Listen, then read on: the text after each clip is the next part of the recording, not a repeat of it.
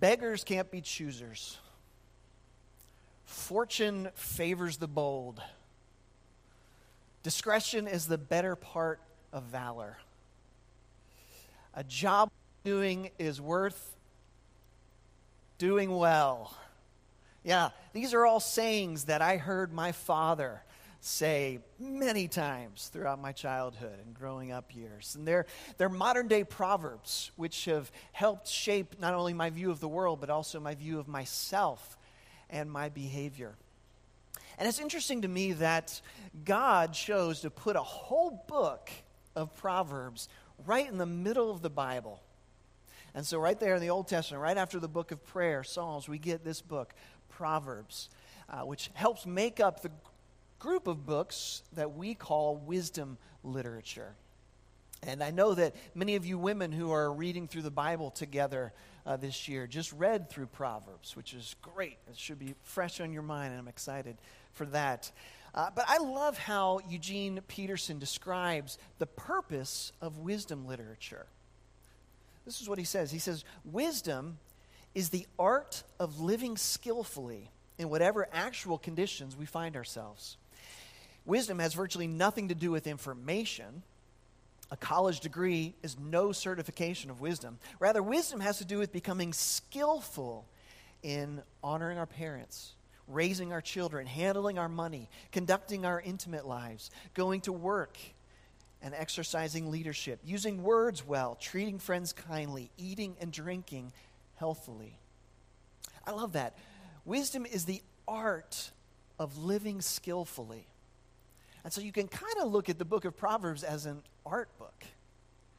And it's different from some of the other genres of the Bible. And we need to read Proverbs the way it was intended to be read and understood. And we need to be careful not to treat it, for instance, like law. Right? It's not written like the Ten Commandments or the book of Exodus and Leviticus. Uh, instead, it tends to tell us, it tells us what tends to be true in the world. And there's a verse in Proverbs that really proves my point here. And that is in Proverbs 26. We read, Answer not a fool according to his folly, lest you be like him yourself. Okay, so if that were a law, that would mean that we could never answer a fool when he speaks foolishly.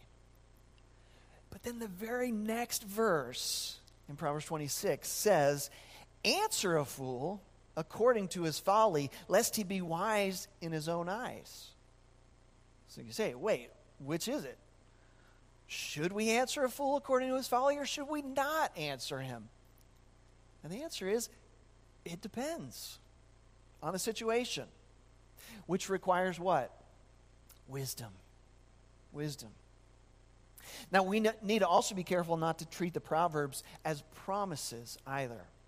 One of the most well known Proverbs is in uh, chapter 22, and it says, Train up a child in the way that he should go. Even when he is old, he will not depart from it. Now, some people have taken that as a promise, an ironclad promise that if you raise your children the right way, if you train them the way that they should go, you teach them the faith, teach them to be obedient, then they will, in fact, do that and they will not depart from it. Now, anybody who's not been living in the woods by themselves for your whole life has seen parents, Christian parents, who have raised their children well, who've taught them the way, who have trained them in the faith, and yet seen their children depart from it. Again, Proverbs tells us what tends to be true. If you work hard, you'll prosper. If you are evil, you will come to ruin. Unfortunately, since we live in a fallen world, the world does not always work the way that it should or the way that we expect it, or even the way that God designed it to work. And all you need to do to bear that out is to read the book of Ecclesiastes, where Solomon says, Yeah, it's all vanity. Right? This is the same Solomon who, who wrote most of Proverbs. He gets to Ecclesiastes, it's all vanity. Nothing makes much sense. Nothing works quite right. Nothing really makes me happy. But before Solomon wrote Ecclesiastes, he wrote much of Proverbs. So let's listen as God, through Solomon, invites us to get wisdom. If you are able, please stand. We're going to read uh, parts, a section from chapter 2, and then a section from chapter 8. Proverbs chapter 2. My son, if you receive my words, and treasure up my commandments with you, making your ear attentive to wisdom and inclining your heart to understanding. Yes, if you call out for insight and raise your voice for understanding, if you seek it like silver, search for it as hidden treasures, then you will understand the fear of the Lord and find the knowledge of God. For the Lord gives wisdom. From his mouth comes knowledge and understanding. He stores up sound wisdom for the upright. He is a shield to those who walk in integrity, guarding the paths of justice and walking, watching over the way of his saints. Then you will understand righteousness and justice and equity, every good path. And then from Proverbs 8, I, wisdom, dwell with prudence, and I find knowledge and discretion. The fear of the Lord is hatred of evil.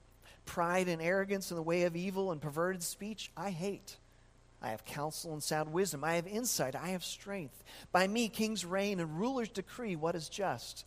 By me, princes rule and nobles, all who govern justly. I love those who love me, and those who seek me diligently find me. This is God's word for God's people and for the good of the world. Please be seated.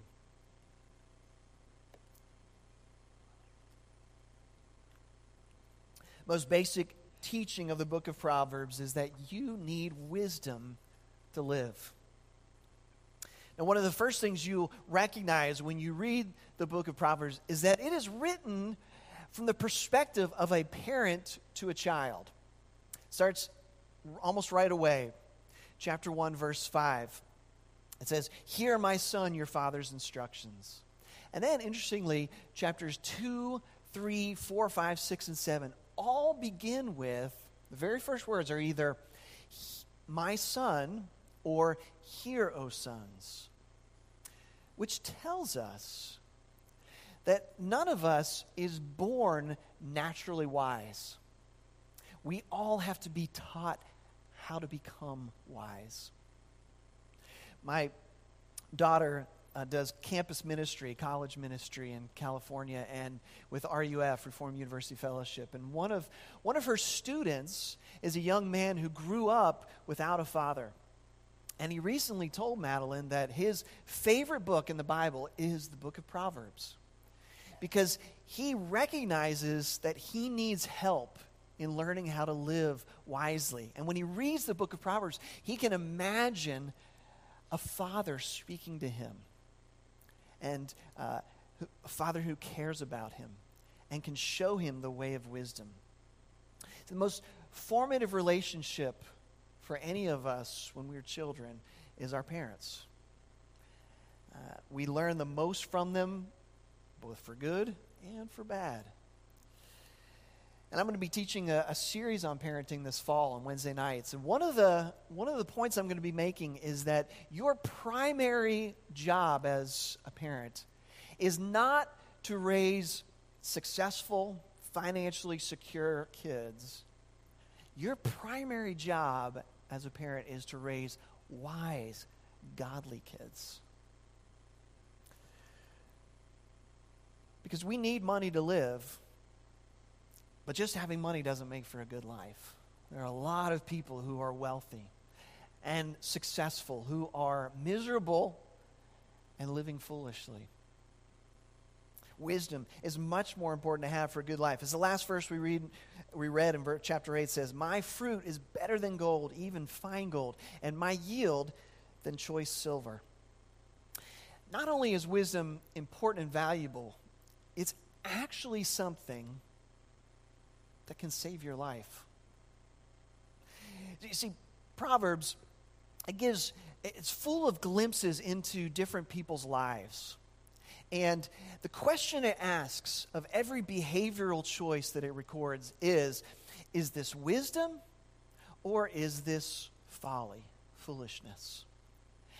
And that's reasonable, right? Looking at life through the lens of this is this person acting wisely or foolishly. But then, if you read a little deeper, you begin to realize that Proverbs is also saying that these behavioral choices, they are not just one time events of wisdom or foolishness. That actually, wisdom and folly are roads that are being traveled, that are leading to a destination. And the end result is either life or death. In other words, Proverbs isn't saying, don't do foolish things because, you know, it'll make your life hard for a while until you can sort of rectify it. No, it's saying, don't be a fool because the way of a fool leads to death, leads to eternal separation from wisdom. And the way of wisdom leads to life. In the words of paraphrase of Red from Shawshank Redemption get busy living with wisdom or get busy dying with folly. Now, many scholars have pointed out how the book of Proverbs is very similar to a lot of ancient wisdom writing, such as the, the teaching of Ptahhotep from ancient Egypt, or the writings of Plato and Aristotle in ancient Greece, or even the, the writings of Confucius in China. The Bible itself talks about the wise men of Egypt and talks about how Daniel excelled all the wise men of Babylon. In other words, wisdom is not just for believers in the one true God. Anyone can be wise to a point. Anyone can be wise to a point. Much of the Proverbs are what we call common grace insights. I got that next point. Anyone can be wise. There. There, it's coming. Common grace insights. What is common grace? Extremely important idea. And it's the basic idea that this all truth is God's truth, no matter where it's found. Okay? Which means that we can learn truth, learn true things in a lot of different places. You can learn to do math from a textbook written by a Christian or a non Christian. If it is true truth, it is ultimately from God, and we can learn from it. And so we find here, interestingly, wise sayings that borrow and interact with the wise sayings of other cultures. And that's okay, right? Not all the Bible is completely unique. And so we read things like in Proverbs 10, just a few examples. A wise son makes a glad mother, a father, but a foolish son is a sorrow to his mother. That's true in any culture. You don't have to believe in God to know that the behavior of children makes their father and mother happy or glad. Proverbs 11, when pride comes, then comes disgrace, but with the humble is wisdom. Again, wise people have known the virtue of humility in every age and every culture. Proverbs 12, whoever loves discipline loves knowledge, but he who hates reproof is stupid. You don't have to be a Christian to know that discipline is good for you. In fact, these all kind of sound like something you could read on a fortune cookie. And certainly you could read in a lot of other wisdom literature. The invitation to be wise is, is laid out like a dinner uh, that is in, inviting you to it. All may come and learn wisdom and reap from its benefits. But the invitation to be a fool is also shown to be something that anyone can accept. And guess what? It's a lot easier to be a fool. In fact, you don't even really have to do much. Be lazy, forsake wisdom, and you are pretty much right there. But being wise takes work. And there are many people in the world who have done the work of becoming wise, and we can learn from them, even though they may not uh, know God. One, one example is the writer David Foster Wallace, who did not, to my knowledge, claim to be a Christian, but who wrote and spoke very compellingly about uh, idols and how we uh, worship different idols to our detriment. And uh, in fact, his commencement speech at Kenyon College is one of the best that I have ever read. However, there is a limit to how much knowledge a person can have apart from knowing God. Just as there's a limit to how much you can know about God by studying creation. Right? The Bible says that anyone can look at the created world and know some things about God. We can look at the world, we can see great beauty and sort of understand that there is a beautiful mind behind the world. Anyone can look at the order and intelligence of nature and creation and see that there must be an intelligent designer. But there are certain things that you cannot know just from looking at creation. Right? You will never be able to arrive at the doctrine of the Trinity that God, the Creator, is both three and one. Right? You will never be able to understand the atonement of Jesus through looking at nature. Those things have to be revealed to you. And so, my last point today is this true wisdom requires God's insight and indwelling. True wisdom requires God's insight and indwelling. That, now, the unofficial main theme of Proverbs is this the fear of the Lord is the beginning of wisdom. In other words, you have to have encountered God and held him in awe and submitted your life to him to be truly wise, at least to begin the process. And in Proverbs 2 6, which we read, it says, For the Lord gives wisdom. From his mouth come knowledge and understanding. Wisdom has its source in God. If you want to be truly wise, you have to go to the source. Number of years ago, my wife and I uh, took a trip to New York City, and we, we were walking around Central Park, and I began to hear uh, some music, which sounded like some notes from a guitar, and kind of faint, and so started walking towards it, and started getting a little louder, and I could tell it was some classical guitar, and, and my wife knows that I, I love street musicians. I'm a sucker, and I always have to stop, especially if it's classical guitar. And so I said, you know, can we go? Of course, of course. So we, we walk, and as we get closer, I can hear, and I, be, I begin to recognize it's a piece by Francisco Tarrega. And as we round the bend, we see a classical guitarist there playing. And we stood and watched for maybe 15 or 20 minutes. Fantastic musician. I would have paid 40 or 50 dollars at a concert hall to see him. That's the thing about wisdom. You can benefit from it at a distance. But until you really get face to face with it, you won't really experience it fully. Now, the interesting thing about the book of Proverbs is that it often speaks about wisdom in the third person, right? Get wisdom. Make your ear attentive to wisdom. But sometimes it speaks of wisdom in the first person. In fact, that's what we see throughout chapter 8. It says, I, wisdom, love those who love me. Those who seek me diligently find me. Who does that sound like? That sounds like God. Sounds like God and what he says in Jeremiah 29 when he says, You will seek me and find me when you search for me with all your heart. See, wisdom is not just a thing, wisdom is a person that you can know. In fact, the Apostle Paul in 1 Corinthians 1 says that we preach Christ crucified, a stumbling block to Jews, folly to Gentiles, but though, to those who are being called, Christ, the power of God and the wisdom of God.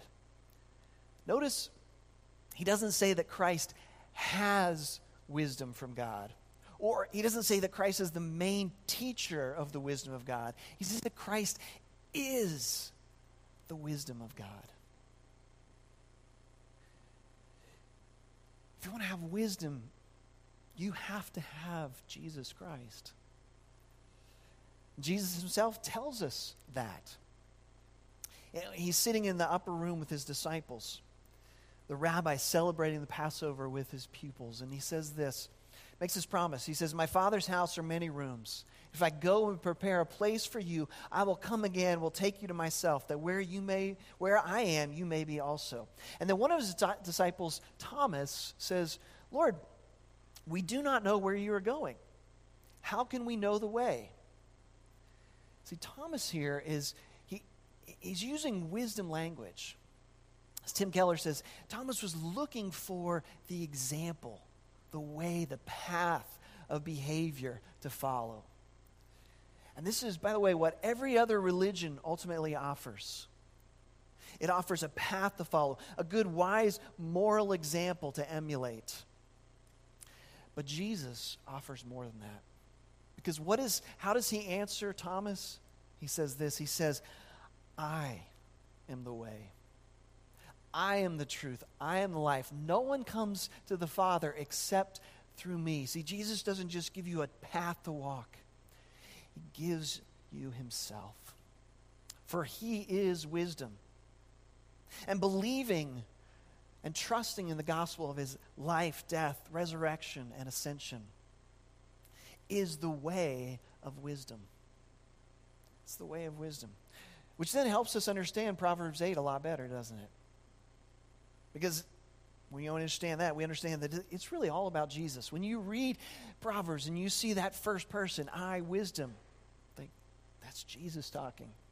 I, wisdom, dwell with prudence, verse 12. Verse 15, by me kings reign, by me princes rule. And then verse 17 again, I love those who love me, and those who seek me diligently find me. And then the whole second half of chapter 8, which we did not read, is all about how wisdom was present in creation and uh, rejoicing in the creation that God had made. And of course, Jesus, the Son of God, was also present in creation and even active in creating the world. Jesus says, I love those who love me. My question for you this morning is do you love Jesus? And if you do, you have a chance at being wise. Conversely, if you don't love Jesus, you will never truly be wise. Because the wisdom of God and his plan to save the world through the gospel of Jesus will always be hidden from you. See, worldly wisdom can tell you how to live a good life, but it cannot tell you how to get eternal life. Worldly wisdom can give you good behavior, can teach you how to do things right, but it cannot die for your sins. Worldly wisdom can tell you that the world is broken, but it does not know how God is planning to put it back together and how He is going to make all things new. Only Jesus can tell you that. Only He can reveal those things to you and make you wise in it. Look to Jesus Look to Jesus' mercy and wisdom flow through him alone. Let's pray.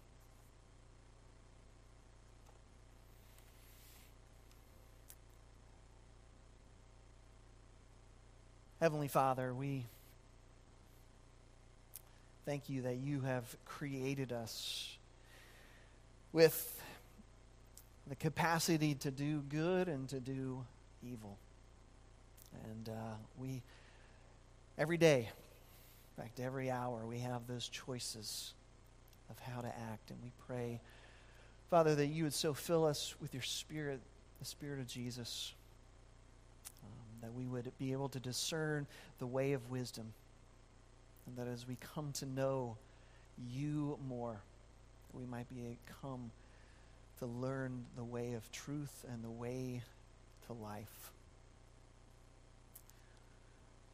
Father, help us also to be bold enough to share that way with others. To be bold enough to uh, say no to the world's wisdom, which is in contradiction to your truth, and to follow you, no matter how hard that is. Pray this in the name of Jesus, our Savior.